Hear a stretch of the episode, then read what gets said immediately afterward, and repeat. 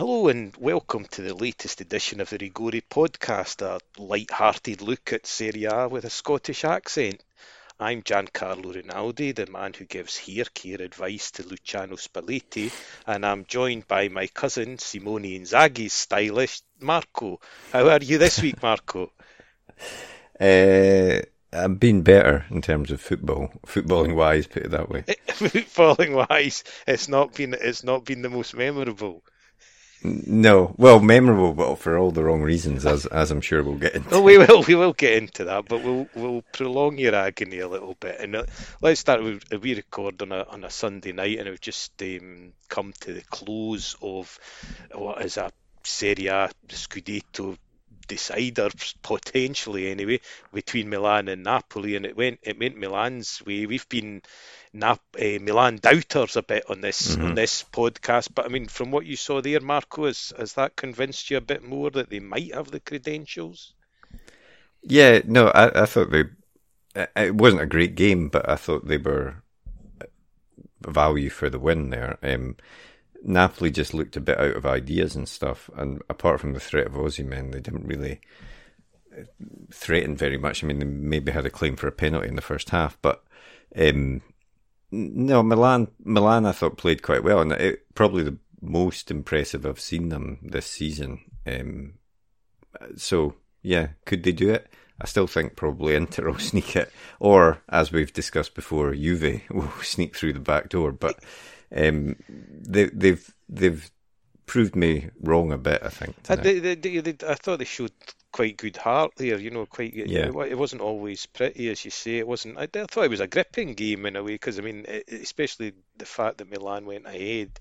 Uh, our old pal Giroud getting a you know a real quick reaction goal there, but um, I thought I thought they showed a lot of character, and that certainly you know love him or loathe him. I think Theo Hernandez certainly is a is a driving oh, yeah. force to that he team. I mean, player, he, you know, he is he's quite irritating at times, but he, he does he does do a good job. And the defence was you know, Napoli, I mean, we think it's one of the best strike forces or the best attacking mm-hmm. forces mm-hmm. in Italy, and yet that defence, got to see Tomori looked strong. You know, uh, yeah. they, they they held they held firm. So I think yeah, I'd off the cap to to Milan that you know they've they've hung on in there maybe through tougher times, and you know now now it looks like uh, now it looks like they're they're coming on strong. As you see, Inter, I watched them on Friday night, and they found form again, having been off the boil. So it was a yeah. case of the two Milanese sides kind of getting getting back into the getting back into the groove a bit. So uh, and as we say, we watch we watch with interest and trepidation that that Juve revival. It just keeps just keeps ticking over. But it, it you know in, enough of of these these high level matters. Exactly. Let's, let's not torture you. Let's not torture you too long, Marco. I mean, a, another tough weekend for a Venezia fan. I mean, some of the other results we've said in the past you've yeah. had to you've had to watch while other results have gone against you. But at least you know, at least some of the other teams, uh, Inter, notably, yeah, we didn't lose any ground. De- de- decently. So, so I mean, the first question is: Is there anything good that you can take out of a four-one home defeat by Sassuolo? Right, this is going to be some major straw clutching here, but um, I, I actually thought when we were 3 0 down, we then had probably our best hour of the past few weeks. We, we really looked dangerous when we attacked. We actually created chances, which is something that has been so difficult for us. And 4 1, you know, I, I think Sassuolo deserved to win the game, but 4 1 wasn't really a fair reflection of, of the balance of play, I didn't think. They got three penalties, um, two of which I would say were fairly soft. Um, and yeah, on another day, Consiglio made a great save. We scored two offside goals. We missed a penalty.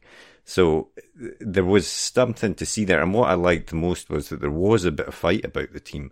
Now, you might say, Sassuolo probably took the foot off the pedal when they were 3 0 up, and that's definitely something to take into account. But, uh, you know, heads could have dropped at 3 0 and they could have just given up, and they didn't. They kept pushing, and I like to see that. Um, but is it enough? I don't know. I, I, think we've got a run of games against Samp, Udinese, and Spezia coming up, and after after the Lazio game, and that is going to be the make or break run of games. I think we've got to get a good number of points out of those runs. Uh, I, I mean, I don't think you're entirely foolish there, Marco, because I mean, I looked at the stats from the game, and you certainly had chances. And then I, you know, I watched the highlights. I mean, I don't know, I lost count of how many penalties and claims for penalties there were were in that game. We were, you know, we were just uh, we sort of have a dodgy penalty of the week award, and we'd oh, been kind, certainly a couple we'd, we'd, we'd, been clutching at straws a bit for it. But you know that that game certainly, from what I saw, gave a couple, and then.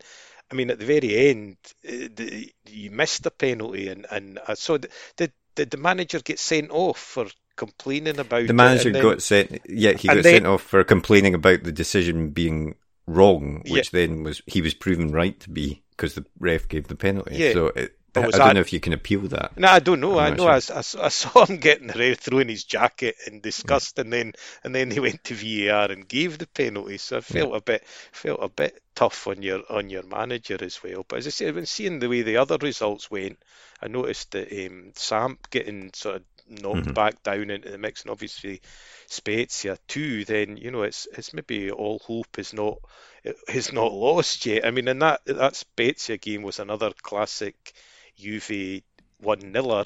And uh, what I was going to get to, there's a lot of talk now in Italy about, you know, is more than there always has been in Italy, but particularly recently, is winning by more than one goal a waste of time. And you know, how how pragmatic are you, Marco, or, or do you like to see a team? I'm thinking mostly of Roma a bit as well under Mourinho, mm-hmm. certainly Juventus under Allegri. There seems to be this school of thought that 1 nil's plenty, we've no obligation to entertain. If we can get the points, we're happy with it. Is that a, is that a philosophy that chimes with you, or, or do you like to see a team provide a bit more in the way of entertainment?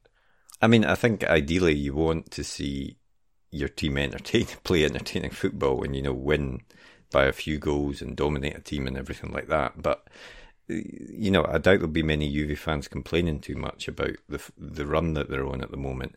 And you know, Roma beating Atalanta one 0 is a big result for them this season. Um, so it's difficult, isn't it? It's that balance between um, doing just enough and and setting out to entertain. And I think if you're you know, if Venezia were scraping out 1 0 wins, I wouldn't be complaining at all. Um, but I think if you're a bigger team, you might want your team to be doing a bit more.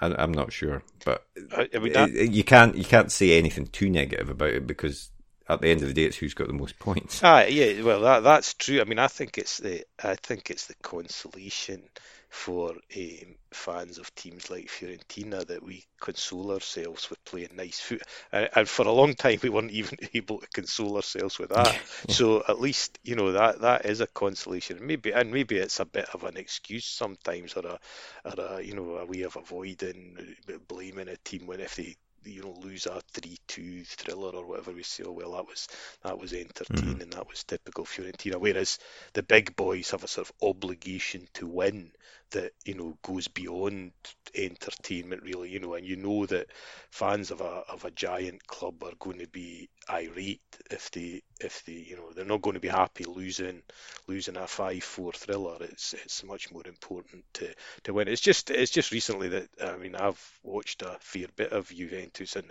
it hasn't been very entertaining and, no. it has it has been that that you know even against Spezia it looked like they were under the cosh for spells in the second half, you know, and, and they kind of relinquished the initiative. But you know, you have to say they are very good at it, and they don't concede much now. And so maybe it's a, a building block. That is my kindest interpretation. It's that it's a it's a sort of starting point for Allegri. Said I have to sort this out. Defense yeah. is conceding too many goals. Now he's sorted this out. I'll be interested to see if there is another level, if they can add goal scoring onto the top of yeah, I can see it as this as something that's at the start of a manager's project that you want to solidify the back and get as many points. And yeah, that works. I suppose, as you say, is is there another gear that they can go into? And I do think that Allegri and Mourinho are classic examples of coaches that are a bit out of date now. Um, and they, I think that's shown in Europe and things like that. That the the top managers do have moved on, and these teams do constantly attack and, and put you under pressure, and they'll go for the jugular. If they get one, they'll try and get another one. But at the start of a project, eh, you know, the the most important thing is to try and win, and and you know that's what they're doing. So.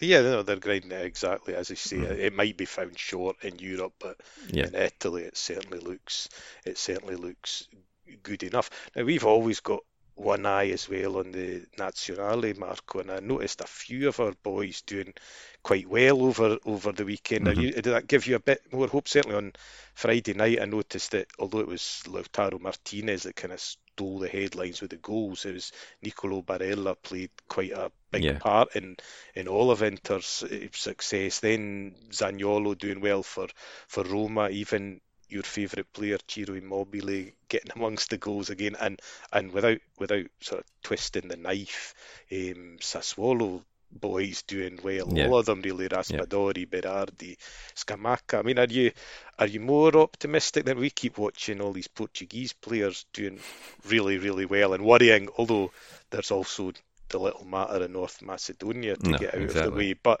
you know, I, I, I, was quite pleased to see this uptick in form from from Italian players. Is it giving you a bit more De- hope? Yeah, definitely. It's important that, that these players are are picking up some form, and, and certainly the ones you've named are doing well.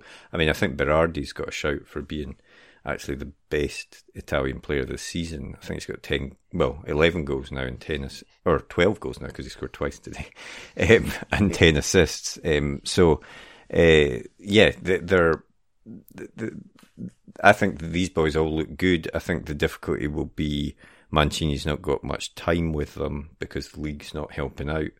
And can he decide what his best 11 is for these two games? And, you know, will they gel? Because I think with the lack of time, the most likely thing is that he'll fall back on tried and tested players and formations, and maybe what we need, at, having seen, you know, the Switzerland game and the Northern Ireland game, is a bit of fresh blood to try and mix things up a bit.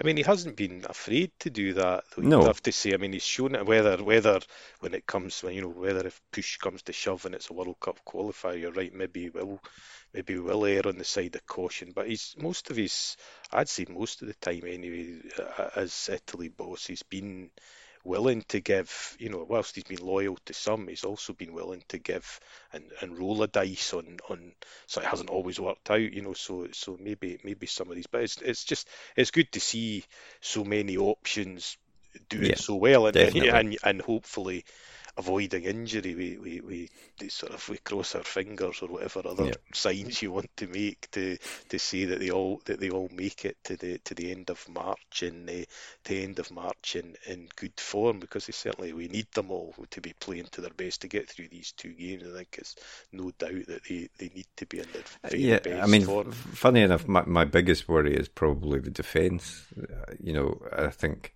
those are the players that maybe haven't looked as strong um, for us in the league and even laterally and uh, when they played for Italy. So, yeah, I suppose that's that's the biggest worry um, at the back. But you do think that when there is something that happens when these boys pull on uh, the Azzurri shirt, that they, they they're able to step up a level in that regard. So hopefully that will happen again. Yeah, definitely, definitely. Now that that comes at the end of the month, but one thing do we know will it come by the end of the month maybe by the end of the year maybe by the end of your lifetime my lifetime is when these blessed games that were postponed for COVID. Now we both have games outstanding.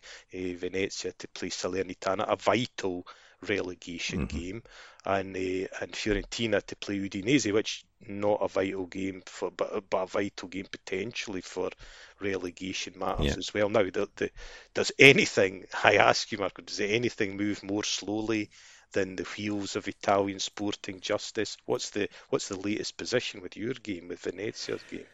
Well, I mean, to answer the question, I don't I don't believe it can move uh, uh, more slowly because I just don't understand why it takes them so long to decide these things. It's a fairly clear cut thing, and they just need to make a decision about it. And yes, there's appeals, but again, those you would have thought would be dealt with quite quickly. But um, the latest one with us is that we, it's now, I suppose this delay is now our fault because the league said so we would have to play the game, and we, uh, well, I say we, Venezia. Um, travelled down to Salerno for that game. The league had said the game wasn't being cancelled, so we went there. Salernitana didn't turn up, so in that regard, there should be a fairly simple decision to make. Um, now, obviously, COVID played a part, but I, I honestly don't understand why it's taken so long. You know, even if we're appealing, they should just take it to the appeals and deal with it, and then fix a date. We don't even know when this game's going to be played, which is ridiculous. I can see it being put at the end of the season when it could be a crucial game, you know. Yeah, well, I mean, Fiorentina is uh, very similar. Ours was in, we didn't have to travel. Ours was in Florence, I think. But the, the last I saw was they were suggesting possibly around Easter, or it could even be after Fiorentina play the return leg of the Coppa Italia against Juventus. you know, so there, there could be, you know, there could be players have retired by the time yeah, that, know, exactly. that game gets played. So it does, it comprom- you know, the, the fixtures are in a certain order. That sets a certain integrity to the season, and then and then you take so long that then it does. I mean, Italy doesn't need things to fuel conspiracy theories. But this type of delay and delay, and as you say, okay, Venezia's uh, maybe partly architects of, of their own delay there, but nonetheless, it's taken forever just to get any clarity on it. And these are games that are going to have a you know a knock on effect. And you keep looking at that league table and thinking, well, yeah, we've got games mm-hmm. in, games in hand, but you know that's not the same as having points, points on the board. you know, it's, exactly. it's a big it's a big difference. So um, I, I, think. I mean, uh, uh, no, carry on, Marco. I, no, I was I was just going to jump in and say, I mean, the, the, just to pick up on your point of the the integrity of you know the order of the games, I think it would have made it. I honestly think it would have made a massive difference to our season if we'd played that Salernitana game at that point, because it would have broken this, it, or potentially given us a chance to break this terrible run that we're on. Um, and if we'd beaten them at the start of the year in January, then we'd uh, you know, the confidence would have been in the team. We were, we knew we had a tough run of games at that point. That was the one that we were looking to try and win. And if we had won it, then we could have taken these defeats a bit more. Whereas I think it's hit us psychologically a lot harder now. So even when we play them now, we're playing a different Salernitana team because they've bought a whole new team as well. So there's a whole load of issues that. It, that definitely, it definitely, yeah, no, and uh, Fiorentina, I think, feel the same that you know they would we could have been sitting in a European mm-hmm. place mm-hmm. rather than looking in from the outside, and that it does give you a different approach to a fixture if you're, you know, if you're looking at it. I mean, now Venezia's looking down the barrel of a gun in yeah. in, in, sporting terms, and and you know that game's going to be a hell of a lot more difficult and and uh, you know more, much more winner takes all whenever it's whenever it's played. And uh, although it might go on so long, Salernitana might already be relegated at this yeah, at this rate. So so we don't know. But I mean, going back to my original question about if anything moves slower, I, I do think you might not remember him, but there was a midfielder for Fiorentina called Mario Bolatti, and I think he did move slower than the wheels of Italian justice. So um, anyway, that we'll see. But maybe by you know by podcast, we go to pod episode 512 or something. Yeah. We'll, we'll have a we'll have a we'll verdict. Have a, we'll have a verdict from that. Marco, I just wanted to finish off a wee. I mean, a sort of sad note, I suppose, from from Serie A over the weekend. You're you're far too young to remember. In fact, even I'm far too young to remember. But um, a name I'd remember from my childhood and one of the great names of Italian football sadly passed away over the weekend Giuseppe Wilson now it's a name that I can remember my dad talking about him, and I thought he made the name up, but it always it always gave me hope that um, you know a, a, an Italian, an English Italian, a Scottish Italian could, yeah. could play for Italy. It was a, it was a name to conjure with, and he was captain of the for people that don't know, he was captain of the Lazio side that won the Scudetto in 1974. And if you ever want to, you know, if you ever have a hankering for history, go back and read about that Lazio team because it was one of the most madcap kind of incident packed teams in the history of of Serie A. It also had I mean, amazingly, a Welshman in the team, well, almost with Giorgio Chinaglia, who was yeah. born in Tuscany but grew up in Wales. The, the, the Luciano Re Cecconi, who was shot in a freak accident a few years later. It, it really was a team, and this eh, guy eh, Wilson Pino, Il eh, Capitano, played. I mean, I think close on 400 games for for Lazio, and he was kind of the glue that that kept this this mad bunch together. So it was just it was a I always feel it's it's quite a you know poignant moments. It's easy to forget the the history of Serie A. We get caught up, yeah. especially now in the in the moment. So it was just a, a wee moment to see Addio Capitano really to to a Lazio a Lazio great. And I'm sure any Lazio fans listening will be raising a wee glass of wine in his honour over the over the weekend. And the team did him proud as well with a with a with a three 0 yeah. a three 0 win. So it was a, a fitting tribute to a, to a pretty to a pretty amazing footballer.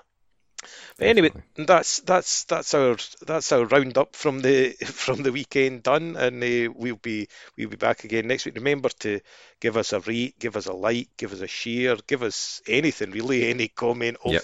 all money, free, all money, well. money. Yes, sponsorship, sponsorship, lucrative sponsorship deals always always welcome, and uh, we'll be we'll be back again next week with another sideways look at Serie A. Great, see you then.